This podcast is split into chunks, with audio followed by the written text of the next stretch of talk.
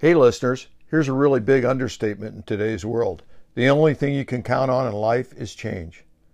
So, change we have done here at RBMA.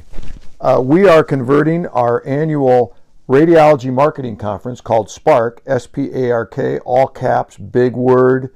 Our 2020 SPARK conference will be entirely virtual. That's right, Monday, November 9th and Tuesday, November 10th. The pre conference workshops will be held on Sunday, November 8th from 1 to 5 p.m. And you can join Spark virtually and attend keynote, general, and all concurrent sessions from the comfort of your own space, whether that space is in your office, at your home, or some other undisclosed location. You'll be able to visit with sponsors, network with colleagues during a happy hour, and attend a Facebook Live presentation of our famous Quest Awards for Marketing Excellence in Radiology. So, all for one low price, which includes access to session recordings after the conference that you can share with other key folks within your organization. That price is $450. It's almost like giving away education. So, I would encourage you all to go online today. Go to rbma.org forward slash spark, all caps, S P A R K. Take a look at this virtual conference. I think you're going to be pleased and you'll probably want to sign right up.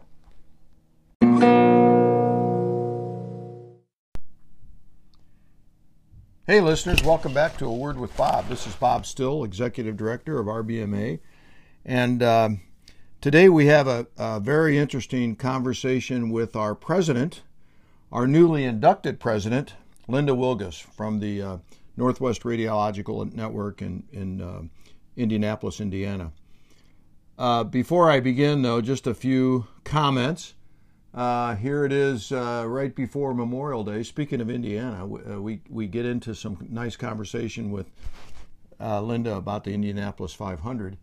But um, as I, as I sit here, I, I, just can't get over the proverb, you know, may you live in interesting times, and boy, do we ever. Um, this kind of rubber band uh, emotions we've had, you know, the world or America closes down around March 13th. It's now uh, mid May, and we're starting to talk about reopening. Uh, we have uh, many RBMA practices that I've talked to our uh, CEOs and administrators, they are reopening. I'm hearing numbers that maybe 60, they're at now 60 or 70 percent of, of uh, pre COVID uh, volumes. That's really great news. Yet we're still cautioned by uh, what we don't know about the virus um, and um, how we are going to handle kind of cluster outbreaks. So I just, uh, I'm like everyone else in America. I'm, I'm back and forth but uh, still remain cautious and still kind of quarantining and social distancing and uh, figuring out how we do that. So I just want to encourage everyone to hang in there. We're going to learn things about our organizations and about each other that we didn't know before. And one of the things we're going to learn is that we are a very, very creative people. And these challenging times force us to be creative to figure out new and interesting ways to uh, uh, do do what we do every day, which may uh, create revenues that we didn't know we had. It may cut expenses in areas that we didn't know we could cut, but it makes us look at things very, very creatively. And I can tell you at RBMA, our staff is very, very engaged in that process. So uh, you're going to hear more as we go through the spring about how we're trying to create a new RBMA that includes many virtual opportunities for learning and networking. And uh, I can, you can be rest assured that uh, this this will not stop. Uh, we've RBMA has created programming for 52 years to uh, teach our members, and, and we're going to continue to do that in, in new, innovative, and um, uh, very active learning ways. So, hang in there with us. Hang in with each other uh, we'll we'll certainly get through this. On to Linda Wilgus. Linda is another uh, uh, in the in the long line of strong women leaders we've had in RBMA. We're so glad that she uh, has stepped up and accepted the role of president of RBMA. She is a uh, an interesting leader who's gone through some very uh, difficult times in her own life she, uh, as she will tell her story, but uh, strong women uh, become strong because of adversity, and Linda has faced that within her her life and her career, and it's made her a leader uh, above other leaders. So, you know, I could go on and on about Linda Wilgus, but uh, let's hear her story directly from her. Enjoy the listen. Well, welcome, Linda Wilgus, to A Word with Bob. Glad to be here, Bob. Yeah, through our uh, coronavirus uh, times here, um, we're not able to do these interviews live. So we're actually, for our listeners, doing this on Zoom. We live on Zoom now, right? We do. It's a Zoom world, and we're lucky to be in it. yeah. So yeah, right. We, yeah, I I was uh, reflecting on uh, what if we didn't have Zoom and the internet. Uh, you know, I guess I guess we would have called that polio in the 1950s. I was reflecting with my uh, older brother and sister uh, about polio. I don't uh, I don't know if you were one of the first people that got polio vaccines or one of the second wave maybe or Yeah, I got the big thing in my shoulder. yeah. So uh, uh, my my brother and sister are about nine, ten years older than me, and they remember the first polio vaccine uh, in the early 50s. And uh, one day my mother was beside herself because my sister came home from school, probably first, second grade, with a stiff neck and a headache, which was one of the early signs of polio. Oh, and uh, and that took, I think, six years to get a vaccine, polio vaccine, before, you know, and then my first recollection is we all went over to uh, i went to catholic school growing up. We all went over to public school. It was on a sunday after mass. We walked over to harrison hill uh, elementary school in fort wayne and got our sugar cube you know. Everybody lined up and and got the cube.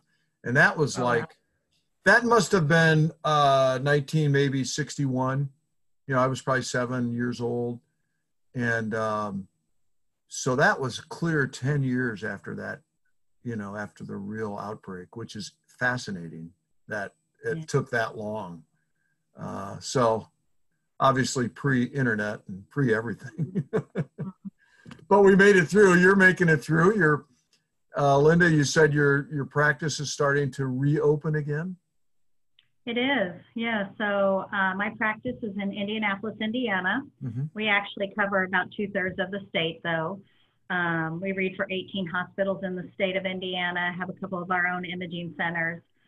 So the crisis hit the state of Indiana around March 16th. That's mm-hmm. when, you know, right after the NBA, you know, announced that they were, you know, halting the season. The mm-hmm. governor uh, closed schools. You know, that it became real, real quick then.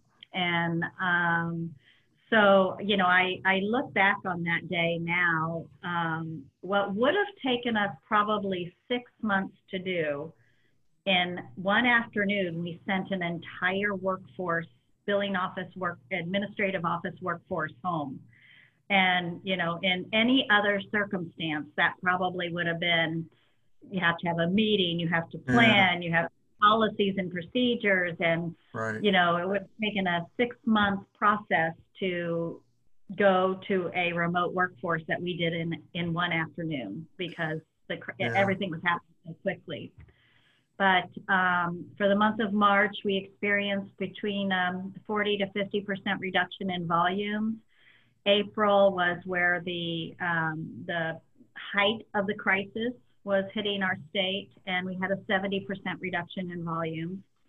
Uh, May, the beginning of May, um, our governor uh, announced that he would allow non-essential procedures to be done, and we're we're slowly starting to ramp back up. Yeah. Um, sitting right now between back to 30 to 40 percent reduction in volumes. Or are you okay? Uh, so it's it's gotten back that you know you've gotten back that quick in a couple. Yeah, now it's only yeah. been three weeks, so yeah, I don't okay. know what we're seeing as people that, you know, held off and did a, you know, mm-hmm. held off on their imaging during the crisis. And this is a bolus, but mm-hmm. we still may have, you know, um, some reductions in the future.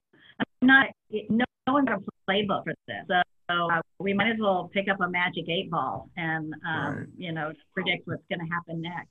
So Yeah. uh, we're uh, leveraging data uh, real time and, and just trying to make the best decisions we can. Yeah, it's it's really fascinating. Uh, when I was managing a practice, we had four women that we we allowed to work at home, and uh, this was pre HIPAA days. progressive of you. Oh, it was progressive, yeah, and uh, you know we had meetings about it, we wrote policies about it, and it was still kind of in the paper world. I mean, they would come in, get reports, take them home code, you know, do all the stuff you need to do.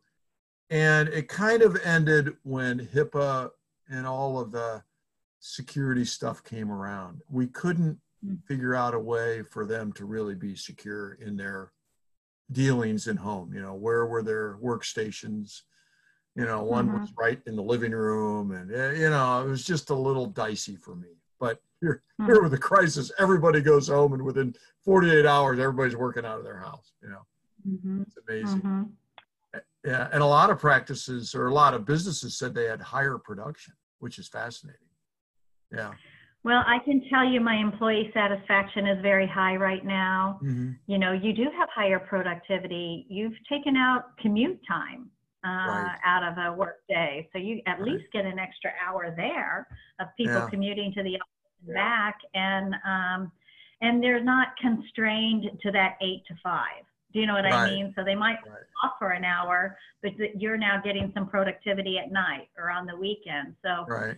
yeah, the staff that we've sent home, employee satisfaction is extremely high and um, and and productivity is strong. So Have you ever done a calc? Have you just for kicks done the calculation? Uh, well, you have a lot more employees than RBMA does, but I did that once for our employees because we were talking about that last year, working virtually. What it cost everybody to drive to work?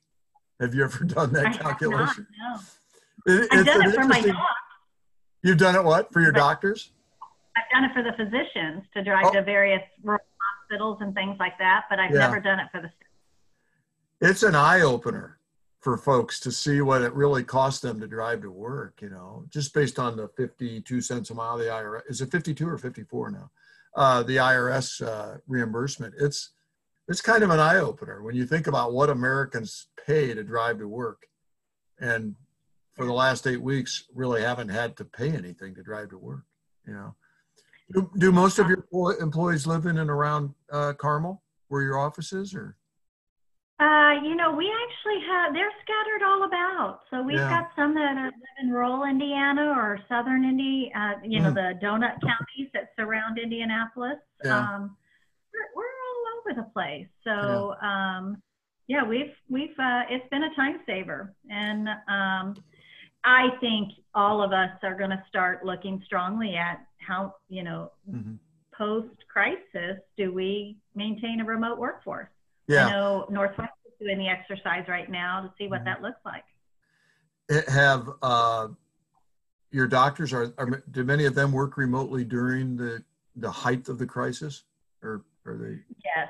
So Uh-huh. we really had a um, strong presence of physicians that read at home anyway. We Mm. would use um, uh, 75% of our physicians had a read at home workstation to help when there were, um, you know, uh, excessive volume on the list and we were worried about, you know, not meeting our turnaround time. So um, many, many of our docs could read from home, but this accelerated pushing out workstations to all of our physicians. And, um, you know, we were, you know, only putting what was absolutely necessary um, patient facing at the hospital and would read the rest of the studies remotely, either from a workstation like here at the business office, a reading Right. room here at the business office, or from their home. So, Mhm. And I think some of that's going to, you know, um, stick after Right. the crisis. I think we Yeah. will have a dedicated seats at folks' homes. So, yeah i've heard from other folks you know the doctors kind of really liked it you know for a lot of the yeah. same reasons we all like it or uh, you know but we do miss that you do miss that touch i mean we you and i have talked about that that uh, personal touch that we all have uh, that that face you know patient facing or face to face touch you have in business sometimes you you really need that yeah yeah Yeah. What are you doing with your staff to kind of stay in touch? What are you doing? Anything cool and unique uh, besides well, Zoom? I'm taking a cue from Bob Still. To oh, be honest oh, good. Uh huh. So actually, this week I'm doing a weekly podcast. Uh, oh, okay. Uh, and it's just going to be the NWR Weekly Roundup. And uh, my marketing director is going to film it, and I'm going to give you know corporate updates and oh, shout outs to you know folks I want to recognize. And we have a internal SharePoint site that we're going to uh-huh. post it there. And you know, in the very, I'm going to end every uh, podcast with all my contact information, my email, my cell, yeah. my direct dial uh, to enable more two-way communication. But yeah. um, that's you know, uh, so I'm going to go forward with is a weekly podcast of uh, corporate updates. So oh, that's, that's great. My, yeah. So I'm I uh, I took a cue from you, Bob. Oh, and, thank uh, you. well, I like to talk. You know, grew up in this big Irish family in Indiana, up in Fort Wayne, and uh, there's a lot of talking. My uncle said, uh, "What did he say? He got new. He got a new set of teeth, and when he took them out of his mouth, they still kept you know, they still kept talking. From a long line of Kelly's Irish talkers. So, uh, you know, we learned we learned how to do that. I grew up with seven kids in the family, and you did a lot of talking around the dinner table. Uh, oh, we, weren't yeah. af- we weren't afraid to share, you know. Yeah. So to speak. So I, I you mentioned uh, the donut county, so I need to mention this. So another would be a lot of Indiana references here in this interview. A couple of Hoosiers. Uh, there was a picture in some paper or some publication online of different states and opening up.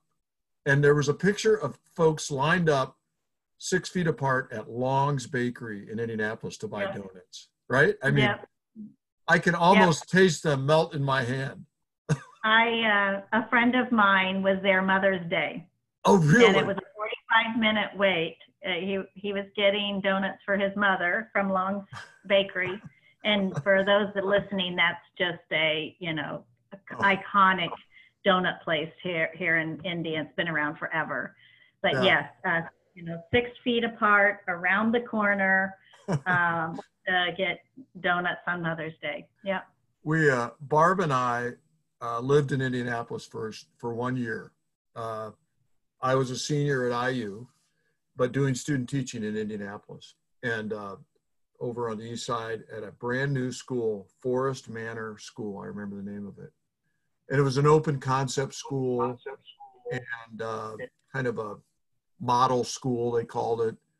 Uh, the, the faculty was very diverse, uh, half male, half female, you know, very diverse uh, culturally. And uh, so, anyway, Barb and I lived on the west side on 34th Street in an apartment and she worked at Indiana University Hospital in the psychiatric department. So I would drive her in whatever that parkway is to IU Hospital, and uh, Long's Bakery is down there. That's how we discovered Long's Bakery at like 6:30 in the morning. It was like, oh wow! so yeah. that was a few pounds ago. yeah. Anyway, yeah. Are, yeah. So as a Hoosier, you also identify with pork tenderloin sandwiches as well, right? Mm, bigger than your head. I know. The bigger, the better. I know. Yeah, they just have a, a guy in the back with a big sledgehammer pounding that pork down flat. Well, where's where's your favorite pork tenderloin sandwich? Everybody has a bar that they get them at.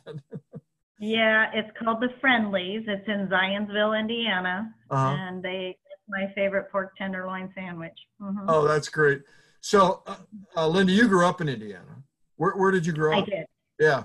Uh, so, you know, uh, just couple blocks from the Indianapolis 500. So oh, I grew really? up at 30th and, yeah, I grew up at 30th and Georgetown.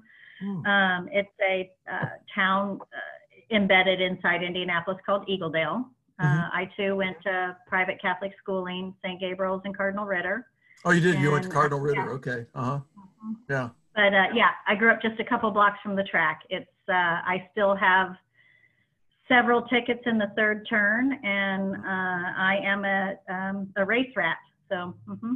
So, uh, what are the? Uh, did they cancel it this year? I mean, what what are the they plans? Did. They yeah. rescheduled it to the end of August. Yeah. Uh, so yeah, hopefully yeah. it'll. take. I again a reflection back. I will never forget that year when we lived on 34th Street. I get home from teaching and I hear this roar. It was like, you know, the first of May. And I'm like, what the heck is that sound?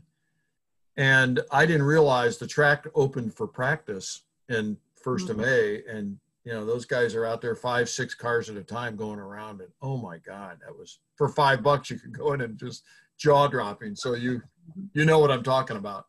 I yeah. do. I really do. Lots of fun. Lots of Now, good memories. Yeah. What did your parents do? So my uh, bo- uh, so my father worked for the GM uh, stamp plant, uh, GM plant yeah. there on White River Uh-huh. Parkway, Yeah. Annapolis, Indiana. Uh, mom was a stay-at-home mom and actually uh, did in-house daycare for neighbors Oh, no all along Yeah. until I think I was a freshman in high school when she Uh-huh. finally to work uh, for That's, a title insurance company. Oh, that's great. Yeah. Did you, you had siblings? I do. Um, Yeah. I have two brothers, uh, two brothers and two sisters. Mhm. Yeah. They're all, they're all around you there. I mean, you got a close knit family. Yeah. Do Yeah. yeah, We we never left the area. Um, that's just kind of a rule. We all are uh, kind of within 20 miles of each other and Oh, get that's cool. together often. hmm Yeah, we have our four kids are kind of coast to coast. Uh, I have a son in LA and a son in New York and a couple of daughters that are close to us here. But uh, it's been fun on, uh, you know, we always could have done it, but now we get together on Zoom and you know do our thing, and it's a lot of fun. Um, while we're mentioning that, our- son's an actor in LA. He's filming a commercial this week uh, from his apartment Wow. it's all the production has stopped and so the production advertising companies have figured out how to do this with actors and actresses in their apartment. They'll send him a camera. He'll get it set up. The director will be on. It's really fascinating. So uh, we're anxious to hear how You'll they, have to share the clip with members. yeah right. We well you'll see it. It'll, it's i can't tell you what but it's it's uh they film these for uh, mainly online. There's a lot of online advertising. So yeah we'll, we'll let you know. 'Cause it, of course it doesn't matter how many people watch it you get paid the same but it's it's fascinating. But actors do uh because they now have to get use their homes. So uh they're all in a union they're all in sag and you get paid extra because you know you're at your home wearing your clothes. So it's all the I, I mean i'm sure these saturday night live all these i mean they're they get paid extra because they're working out of their homes. It's fascinating so it's it's pretty cool so um you uh you went to iupui as we say I did. ooey pooey right I did. and uh, Mhm. how'd you get interested in accounting I, i'm always fascinated by that because i've never been interested in accounting but uh, yeah Yeah. So, um, so I, I kind of took a non-traditional path to my Mhm. college degree. So, um, I actually married out of high school. oh did you I was a Uh-huh. military wife for Okay. several years yeah. and had my children first. And uh, when uh, leaving the military career was when I uh, was at home with three children and decided I would go to school on the nights and the weekends. yeah. So uh, Indi- IUPUI, which is uh, Indiana University, Purdue University, and a um, you know a consolidation of those two campuses, was you know right downtown, you know very close. So um, that's why I chose to go there for my degree. And um, actually, I would always do odd and end jobs, eh, Hmm. always in healthcare oh really and always in some form of accounting, you know, just Oh, wow. doing, you know, being a bookkeeper or, you know, doing, filling, I used to fill out HCFA 1500s by hand for a OB uh, gynecologist. Um, oh, did you really work in the back office right yeah, so Yeah. I've always been in healthcare and I've always done some level of accounting. So I just gravitated to an accounting degree. uh-huh And um, so when I graduated from IUPUI and you're doing the circuit, you know, uh, Right. accounting students get interviewed, much Mhm. like doctors do. You hit Right. the different firms and you get interviewed. A local CPA firm here in Indianapolis who actually had a very big healthcare consulting practice saw Mm. All of not just my degree in accounting, but all the experience that I had, back office experience, and they Oh, thought that would be valuable. yeah So I um, I joined that accounting firm and I worked for them for about three years. And, you know, I don't know, I, I don't know about any of the other RBMA members that may have had a similar path, but, you know, I didn't know if I knew what I was talking about, or I'm like, who am I to consult right out of college, right? Right, right. So my, um, my actual goal was to go to private industry in the healthcare area and roll up my sleeves and you know just do the work of a of healthcare so that I could you know get some street cred, some mm-hmm. experience, and then go back to public accounting mm. and consult. But um, I've never looked back. I've, oh, I've really? not gone back to consulting, and I've been yeah. in uh, in the private sector now of healthcare ever since. But you got your CP, you got, through that you got your CPA, right? Yeah. So because yeah. I was with them for three years, I oh, uh, yeah. it takes under the um, you know guidance of a someone who has their license. So I've kept it active and current. Yeah. Oh, that's really yeah. interesting. It's it's kind of fascinating how these you know part time pick them up summer jobs all of a sudden develop into your career because you yeah. understood what a HCFA fifteen hundred was.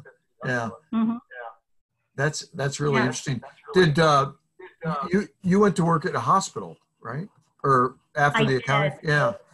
Yeah, when I first left um, uh, the accounting firm, I went to work for an HCA facility uh, oh, wow. here in Indy. It was a women's hospital, and I was their controller. So I got some really good uh, exposure and experience to hospital accounting, cost reports, uh, for-profit healthcare. So um, that was a really good learning experience for me before coming over to Northwest. You were working as a controller at about the same time I was getting my master's in healthcare policy at uh, Penn State. And okay. uh, I remember one of the healthcare accounting classes we had was taught by a CFO of a hospital. It was basically a case study type of course. And he would give us these case studies of these small hospitals that were just going right down the tubes, you know. Mm-hmm. we had to figure out you know how much cash they had left and how long would it last. And it was like you know probably should shut the doors and be done with it. You know that was the that was the right answer.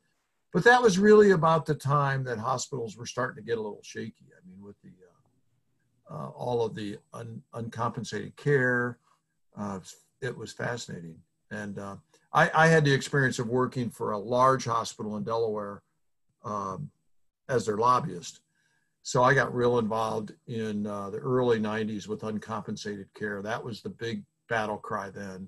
And mm. I, don't, I, don't, think it's really changed much. But uh, did you yeah. see? Uh, I was reading an article today that the coronavirus crisis now has caused big insurance companies to like rethink Obamacare participation. I don't know if you saw that. I have not seen that. Yeah. Yeah, that's so, some some. Well, you uh, know, yeah they say one in five Americans right now are unemployed. So right. I think that they're going to be um, going to the exchanges to get insurance. And right, I I recall it, it might be United Healthcare Group that in some states is going back into the exchanges to sell, and uh, Cigna and a couple others were considering it because they know that's where the you know that's where the patients are, you know, right now, yeah, uninsured. So um, you that that's really interesting that you worked at, so you understand kind of what the hospital's going through right yeah on I a did. daily basis yeah yeah uh, my stint with the hospital was uh, so if you remember what the mid 90s were like uh-huh. the hospitals had been on a spree where they wanted to own physician groups Oh, right. And still, uh, you know, still fee for service. We didn't have any of the value based or population healthcare um, environments that we have today, but uh, they found that to be not a profitable mm-hmm. venture for them. So right. one of the first things I did for the hospital was to help extract these physicians that they had hired and help them out of the hospital, you know, mm-hmm. Uh, uh umbrella and mm-hmm. prop them up in their own private practice.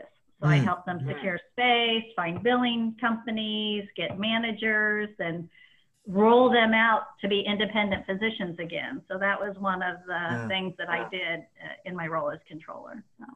My my healthcare attorney friend said, yeah, and we made money on both sides of those transactions. when the doctors sold the hospitals and when they spun them back out. Yep. Yeah, I, I remember that era very clearly. In managing a radiology practice, uh, there were there were constant conversations about should we, should we not, uh, and the and the hospital never was really interested in buying the group, still aren't, but. Uh, there were these constant conversations with other groups about merging, should they, and it's still going on today. It hasn't changed in 20 years, you know, or 25 yep. years. Yeah. Did you, um, is that where you, you kind of met the radiologist and started down this radiology track? Uh, so actually a gentleman, and you may know this person, Bob Gallup. I don't know if you know Bob Gallup. Name sounds familiar. I don't, I don't know him. So he um, and I worked together at the CPA firm, and he first came on uh, at, with Northwest Radiology as their CEO. Oh, okay. Um, and um, when, and then he came and got me to be the CFO. So. I, I knew Bob very well from our days at the accounting firm. I followed him here. He was the executive director. I was the CFO, and then he left in 2003, and I then um, took his role as executive director. So, oh, okay, yeah, and keep the role of CFO right? I did. You yeah. know, um, numbers is my yeah base. It tells uh, you know numbers tell me a story. It's how I manage. Right. So um, I wanted to keep both roles. Yeah. Um, my experience with radiology in Indiana goes back to the 90s. There was a guy named Jim Kearney that managed yeah, the IU. You know Jim? Mm-hmm. Great guy. Mm-hmm. And yeah. uh, we met at an RBMA meeting and hit it off, and uh, and then the whole IU radiology thing kind of fell apart and had to rebuild it. And uh, I don't know where Jim is now, but uh, he was he was one of my early kind of mentors in this business. Yeah, yeah. You might want to fa- fact check me, Bob, but uh-huh. um, I recently heard from a colleague out of Fort Wayne oh, that uh-huh. five folks from Indiana have been RBMA presidents. Five from Indiana. Yeah, and that that's the largest number concentration in a single state. No kidding. So I, I will we'll go back in the archives. Uh, uh-huh. yes, we have Rachel's listening in. Rachel, there's a project for us. But uh, I know John Signal, yourself. Yep. Mm-hmm. But I don't know the other three. So uh, yeah, I gotta, um, I gotta think about that. Yeah. Yeah, so uh, yeah, a, a, colleague who used to work at Fort Wayne Radiology shared that information with me. So. Well, I'll double. I'll, we will double check that. I mean, we'll okay. a special special award for that, um, uh, which is an interesting. You say that because I was doing some, just thinking about Indiana, like I do a lot, but uh, re- reflecting back when I was in college, Otis Bowen was the governor Mm-hmm. You remember Dr. He was a doctor. Mm-hmm. And uh, then, uh, and I, his son lived on the floor below me at IU at Indiana University. So, it, you know, it's kind of even closer. But um, uh, he then became Secretary of Health and Human Services for Reagan. Oh, and, and served, yeah, I was thinking about that and Azar and Seema Verma and, you know, and I was mm-hmm. saying, geez, you know, Indiana has had some pretty high level health policy people over the years, uh, mm-hmm. which has been which is kind of interesting. You know, uh, Otis Bowen was a small town guy, uh, became a doctor, uh, family practice guy, kind of, and then he as uh, health and human services. That was right at the beginning of the AIDS epidemic, so there were some stories about you know his work there. It, it was really kind of fascinating that these small town people become you know these big leaders so yeah. uh, and and yeah. you you know Seema Verma through your uh, is it the Lugar yeah, we, series uh, yeah so she she and I are both Lugar um, series graduates it's a program that Richard Lugar set up to promote uh, uh women uh, leaders in um, government and uh, then we both were members of Executive Women in Healthcare here in Indiana. So, um, so yeah, we've we've had a coffee or two, but she's uh, much more important now. And on a um, different plane. she is. She's had to lose that Rolodex a long time ago, and yeah, yeah. I, I, uh, I, I, you know, none of us, you know, you you can't imagine that plane once you get on that ride. That ride's a pretty dynamic ride. All right, we're going to take a short break. Okay. Just to get our breath.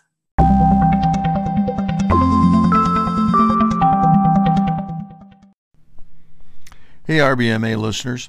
I wanted to remind you that we are updating the COVID 19 RBMA research resource page daily.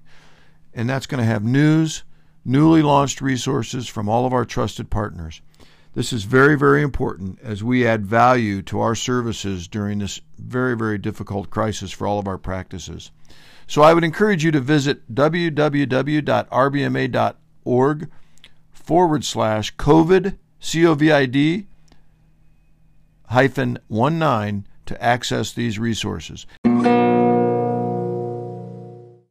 Linda, you have a real keen interest. We're talking about Seema Verma and, uh, you know, that elevation all of a sudden when someone is working at a higher level. I, I had a friend years ago that uh, found herself, she was working for the governor of Delaware when back when I was involved there and, and went from working for the governor of Delaware to working for President Clinton you know, and it was pretty. Uh, it was a it was an interesting story, you know, her story on the policy level, and you know, it's just a different a different plane. You're like running the world, you know. But you you developed this besides interest in accounting and numbers, an interest in advocacy, which is yes. interesting.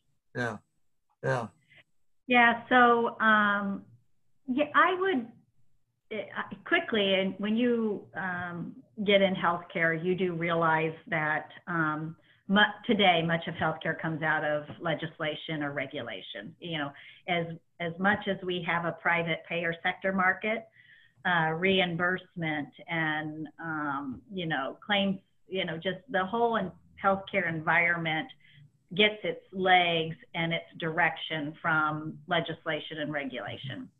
So you you know that you at least have to be aware of what's going on so that you can manage your practice. But um, you know, early on, as I started to get more engaged in leadership positions in healthcare, I really did find a passion for um, health policy.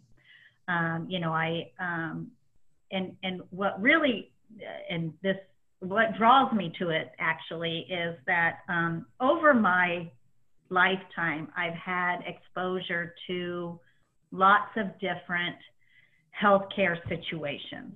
Mm-hmm. So, you know, I mentioned I was a military wife. Right. So I've been exposed right. to military healthcare, had all three of my daughters in military hospitals mm-hmm. and TRICARE and CHAMPUS. So mm-hmm. I've navigated that world.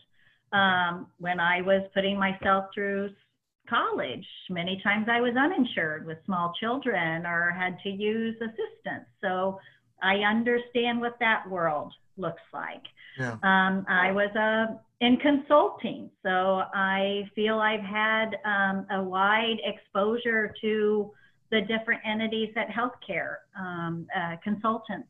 Um, you know, uh, that experience was um, exposed to me, and you know, at hospital, and then now at Northwest Radiology, not only am I managing a physician practice, but I'm an employer, so I'm buying health insurance, and I'm, you know, managing pharma claims on behalf of my um, uh, shop here, and then lastly, uh, you know, I was my mother's healthcare um, right.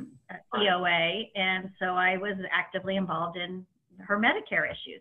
So I really think that I've got a wide breadth of what the healthcare environment is. So I won't say that I, uh, when, when, when all of us, when I'm reading about health policy, I'm already thinking about how the different stakeholders in the healthcare industry are going to line up behind something.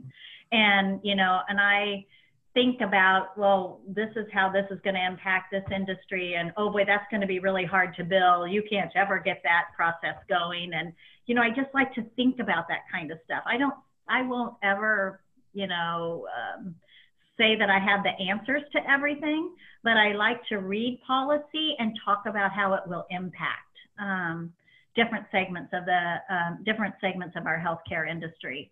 Um, I, it, it, it is a passion of mine. I, um, you know, have been involved in the Federal Affairs uh, Committee with RBMA right. for many, right. many years. I, um, I, I absolutely enjoy reading health policy and trying to figure out how it will impact radiology and what I can do to help the patients that we serve. Uh, because really that's my spin. I'm at every juncture that I just described of my life and my exposure to the healthcare. Um, I, I was either a patient or trying to help patients. So that's, um, it's a, it's just a passion of mine. It's really interesting. Uh, from your perspective, uh, you've you've been a patient or an advocate in a lot of different government systems. You know, the military, or you said you were uninsured, had you know, with little kids. Uh, I, I, don't I don't know if Indiana at the time had the, the CHIP program was that in place. I mean, child health care. Not, not, not yet. when I was. Uh, but you know, um, what is your kind of broad view of uh, you know, universal health care or, you know, this great debate we have. And now we're back to it because so many people lost their insurance last eight weeks. What, where's your head around that? Because I, that, I find that to be an interesting conversation. Yeah. Yeah. Um, and, and, and a, not only an interesting conversation, but it also falls on a lot of political divides. But, right. Um, yeah. I will say that I believe healthcare to be a right mm-hmm. um, and not a benefit. Mm-hmm. And, and there's a difference between uh, paying for health care, having access to health care. Um, but you know what I do know? I mean, look, just look at our crisis today and how devastated the healthcare environment has is. I mean, I, there isn't an industry that's not devastated. You know, right. tourism. Right. I mean, there isn't, but this is the most fundamental thing that we had to make sure we had right yeah uh, to battle this crisis and um, and and and uh, hospitals are suffering physician groups are mm-hmm. suffering you know patients yeah. are suffering so um, you know I, I do believe healthcare and healthcare access is a right and not a benefit. I think there's enough money in the system that we could do this, and right. we could even right. do it in a free market environment um, for you know and i you know someday over a glass of wine bob we'll talk about that but yeah. Um, yeah. Uh, yeah. Uh, i you know um, i think the healthcare is going to come out of this crisis dramatically different than what it looked like going in mm-hmm. and i think we will realize that we need to make sure that our safety net is there and yeah. sufficiently paid for Right. Yeah. I um. Right. Yeah. I um. I have this. I have this saying that I say every patient needs an advocate. You know, and we got a lot of patients right now, and uh, a lot of them don't have, have advocates in there saying, "Hey, you know, you doing the right thing? What are you doing?" You know, that kind of thing. And it's uh, it's really kind of an interesting dilemma we have because we do have so many people out of work and without their health insurance. So I I, I don't think we've seen the end of it. I I have trouble. I don't know how you not. I have trouble not being cynical, uh, you know. And I'm a very positive person. I think it's kind of interesting. Yeah, it'll be a, it'll be a real challenge. Yeah, I I've been saying we have a uh, potential PR issue in physician practices with all these uh, all the COVID patients who will say, "Oh, I had COVID nineteen, but but never were tested, and you know, sent home from the mm-hmm. ER."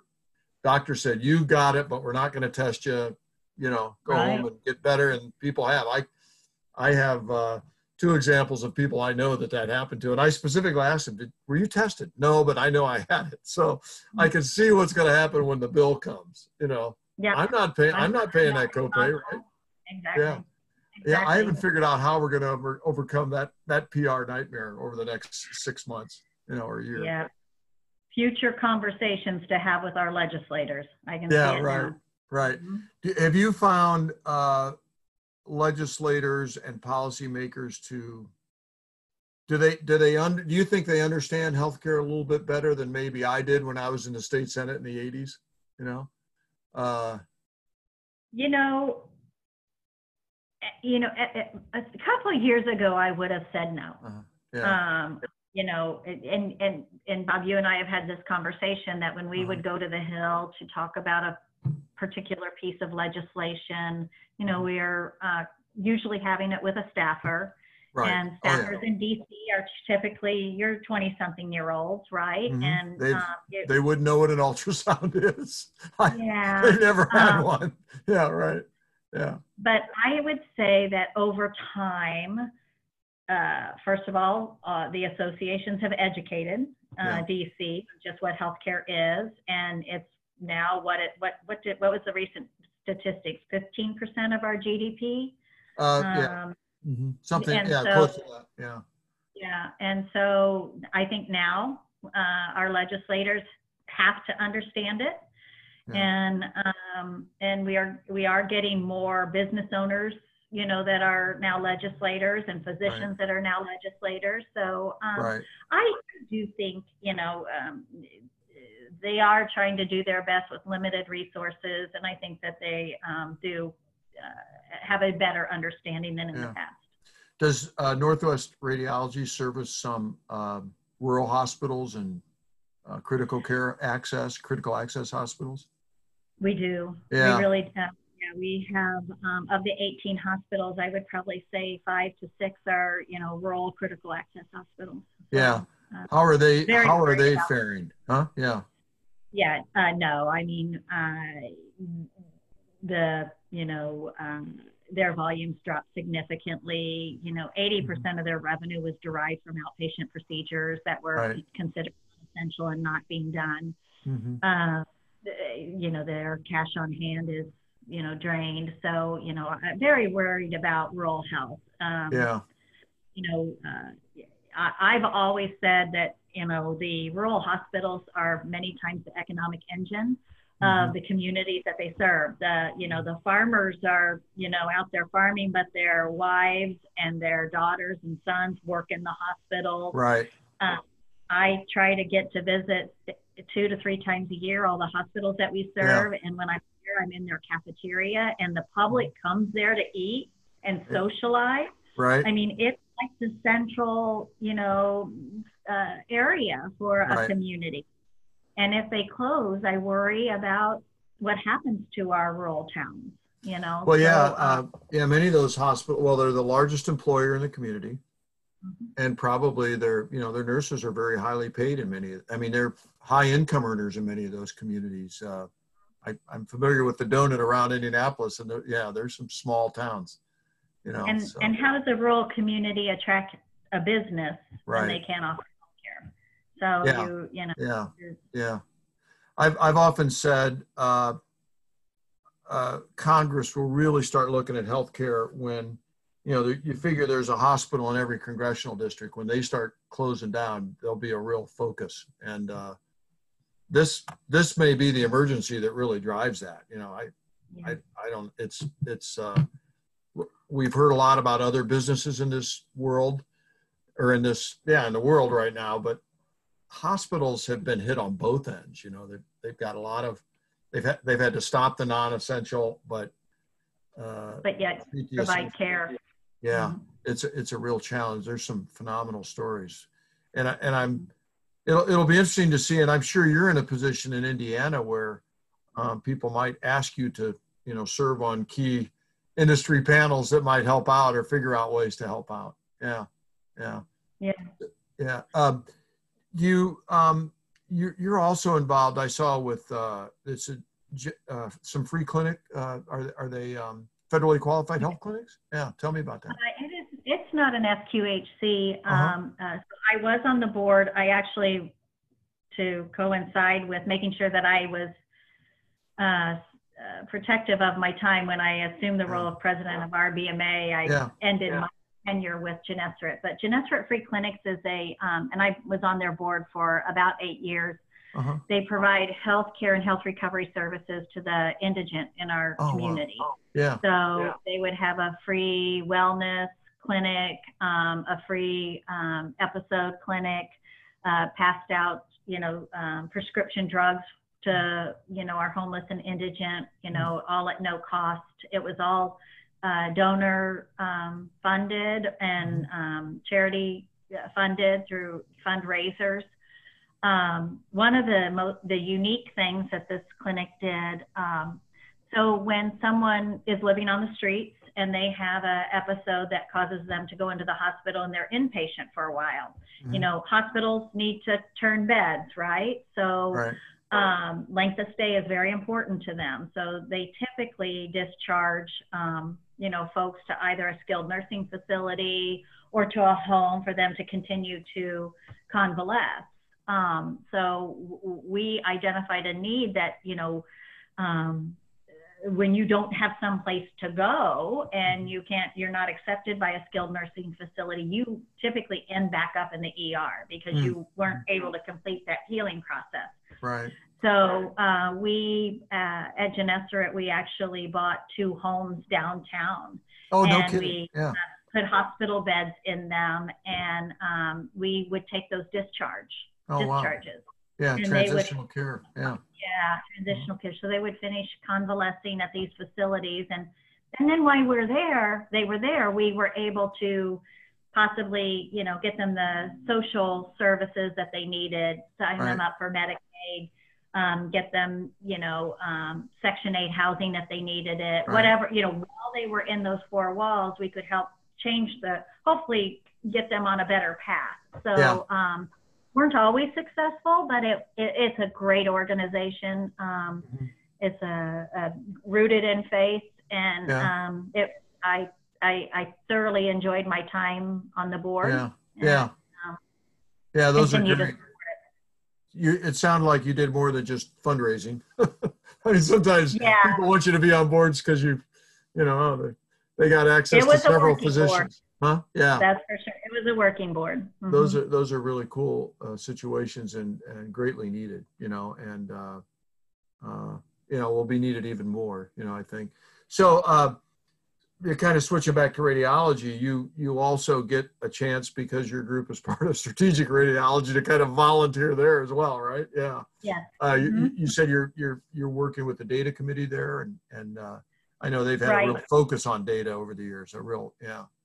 Yeah. They have, uh, yeah. So um, strategic radiology is, um, for those that don't know, is an organization that is um, an association of groups that are um, independent private practice radiology groups, and um, the um, we we come together we network, we share best practices. We have the only patient safety organization that's dedicated, sanctioned by AHRQ, dedicated to um, radiology. Uh, do a lot of quality initiatives in strategic radiology. We, you know, uh, are, we're working with IBM Watson. Uh, you know, just uh, just a lot of uh, really um, stuff to promote. Um, quality health uh, high quality radiology services. Um, I did chair the data committee for many many years. I've now moved over to their advocacy committee. Okay. But, yeah, there you go. Um, yep. So uh, in the data, yeah. So uh, of the groups that participate with strategic radiology, they give uh, blinded data to a um, to strategic radiology in order to do uh, benchmarking. So mm, we okay. do know, physician productivity benchmarking. We do um, quality benchmarking, turnaround time benchmarking. So as a member of strategic radiology, you um, it's blinded, so I don't mm-hmm. know what I can see what other groups measures are. I just don't right. know who those other groups are. But I can see how Northwest does relative to other groups, and um, yeah. it's very, very valuable in yeah. Um, helping me manage my practice. Have you found that, like from when you entered into this arrangement with strategic that your overall kind of quality the doctor's quality and and turn you know other measures have you found it kind of stepped up uh, because you're talking to other groups and in that way? Yeah yeah, definitely. So i you know again just the uh, things that i measure have yeah. increased and the um, uh, what do I want to say? Just the, um, again, I have a high level of confidence that I'm doing, that I'm managing this practice well yeah. compared to the peers in my uh, group. Um, And we know this from RBMA, mm-hmm. a paradigm right. meeting. right. getting yeah. in the room with other practice administrators, right? Right. Sharing your knowledge is just immeasurable, It's right? So Yeah, I, yeah. it's the best thing that comes out of the of paradigm is Yeah. getting in the room with other practice administrators and just sharing Yeah. what you know. Well, You that's know, what you- we you missed. So we're going to yeah, try to recreate that virtually. We're all trying to figure that out. But I became a much better administrator and manager once I started going to RBMA meetings and just sitting in those Yep. rooms. Exactly and talking to somebody, you know, Jim Kearney at the time and people like that. You know, that's that's real. The uh, it's interesting. Uh, I'll as a as an analogy uh, when uh, the folks at Penn State here talk about when they entered the Big Ten, whatever year that was, probably 15 or more years ago. Uh, everybody thinks that's an athletic decision. They said one of the things they found because the Big Ten Conference has very strict academic requirements as well. It, in fact, I think the official name is the Conference of Administrators. It's not really called the Big Ten, but um, they ha- they felt their academic level rose because they had to achieve certain academic benchmarks. And I, you know, strategic is kind, it's kind of like a conference. You know, we have the strategic conference, we have other conferences, we have the private equity conferences. It's kind of Yeah. interesting uh, when you look at it that way. A lot of it is just about pe- uh, groups getting together and, and benchmarking against each other. Yeah, Exactly. yeah. Exactly. So uh, a, a good segue here. Uh, I know you're a big Colts fan, Huge. which Mhm. my wife grew up in Baltimore in the 50s and 60s, so she still hasn't gotten over that. Sorry. I But, know. You know, when, when we play a game in Baltimore, they won't even put the Colts up there. They call us Indy on the scoreboard. I know. It's just they just can't get over it. And uh, actually, I think we've talked about this. Have you ever seen the movie and the band played on the documentary about the no, but you've told me about it. yeah the Mhm. Baltimore Colts band and they hid the uniforms and it's a great great uh, thirty for thirty. So uh, I, I know you're also a big fantasy football player. So I mean, what are you what are you gonna do? I mean, what's what's the word this fall? Oh, I I don't know. I, Yeah. yeah, I, I every time I hear, so I have fantasy football on my cell phone, and every time I get an alert, you know, it plays Yeah. the music, the NFL music. I'm like, oh, it's coming back. I try to read it as fast as I can. Yeah, Um, I I do hope sports finds their way back Yeah. just for our country. You Yeah. know, um, we um, are rooted. It, it's a, a way we all come together. We're rooted in sports. Um, it's a camaraderie thing for us. Regardless if you can have fans in the stand, I really hope we find a way to bring Yeah. sports back because it, I think for our own morale, um, it's um, it'll be important. I think. yeah. I think so too. I mean, we're so many conversations, and it's just it's just a, it's an outlet we have that we don't have, and it, it'll it would be very healthy if it did figure out ways to do it. Whether or not there are fans there, there's always going to be fans because we can see it. You know. Mm-hmm. Uh, I agree. so uh, you've you've achieved so much. Uh, single mother, going back to school, raising your family. You've got grandkids, and you get on your boat and have a good time. What what we have, I, we really do have an industry that um, is, I would say, dominated by strong women.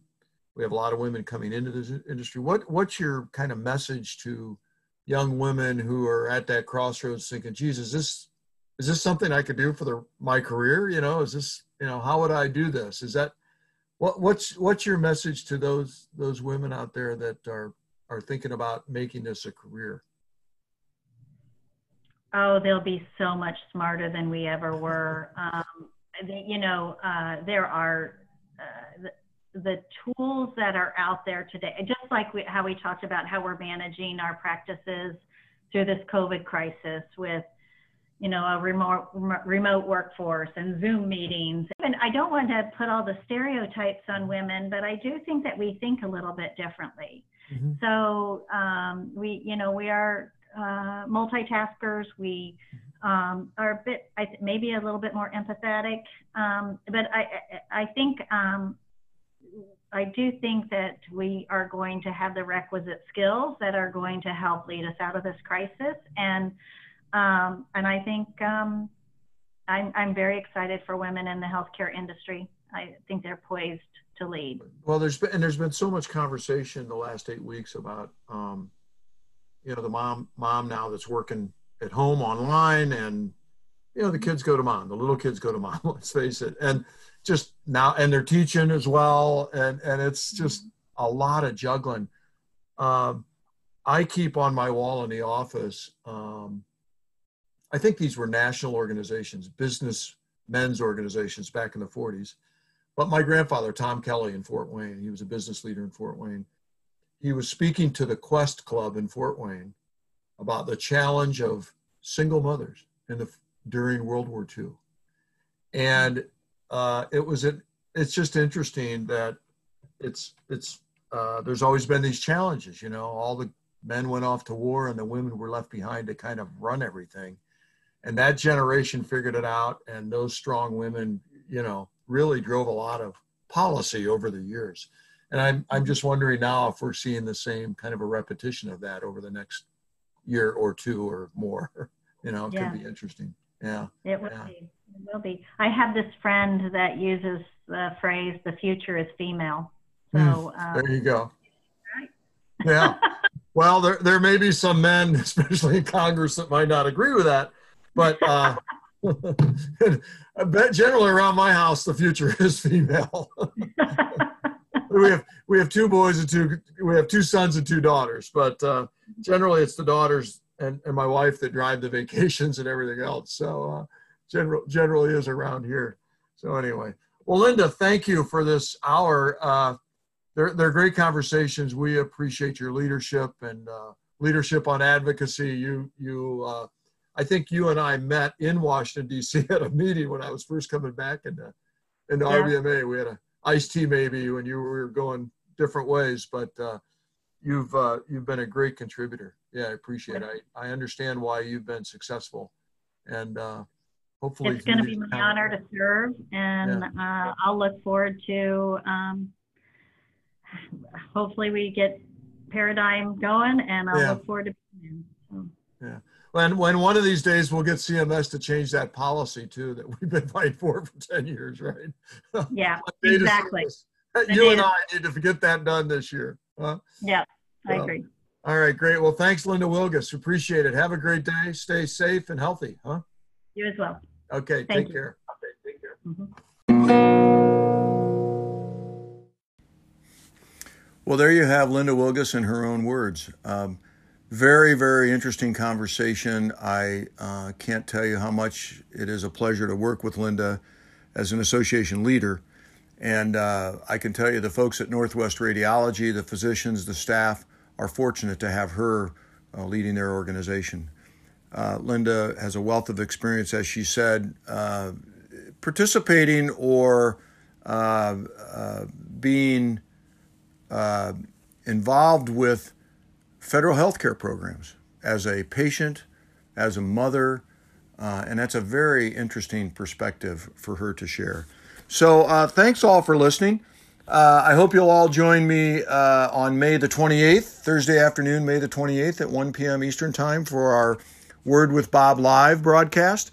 We have um, an outstanding look at uh, how we're going to kind of uh, reopen radiology.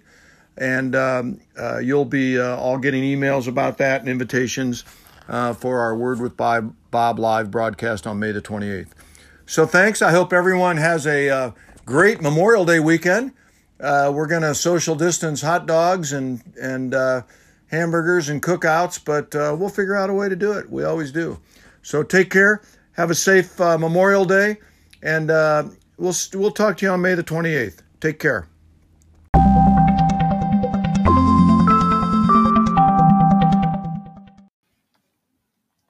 Hey, a word with Bob listeners. RBMA is pleased to announce the formation of our new RBMA Foundation for Education and Research. Through this foundation, we will support education and research programs for the betterment of radiology management and to engage in philanthropy for individuals in need. So please support our mission by considering a financial gift so that we can make a difference in our practices and our communities. Visit, in fact, go today. In fact, go right now. Visit www.rbma.org forward slash donate and donate some money to the RBMA Foundation for Education and Research. Believe me, you'll get your dollars back in spades.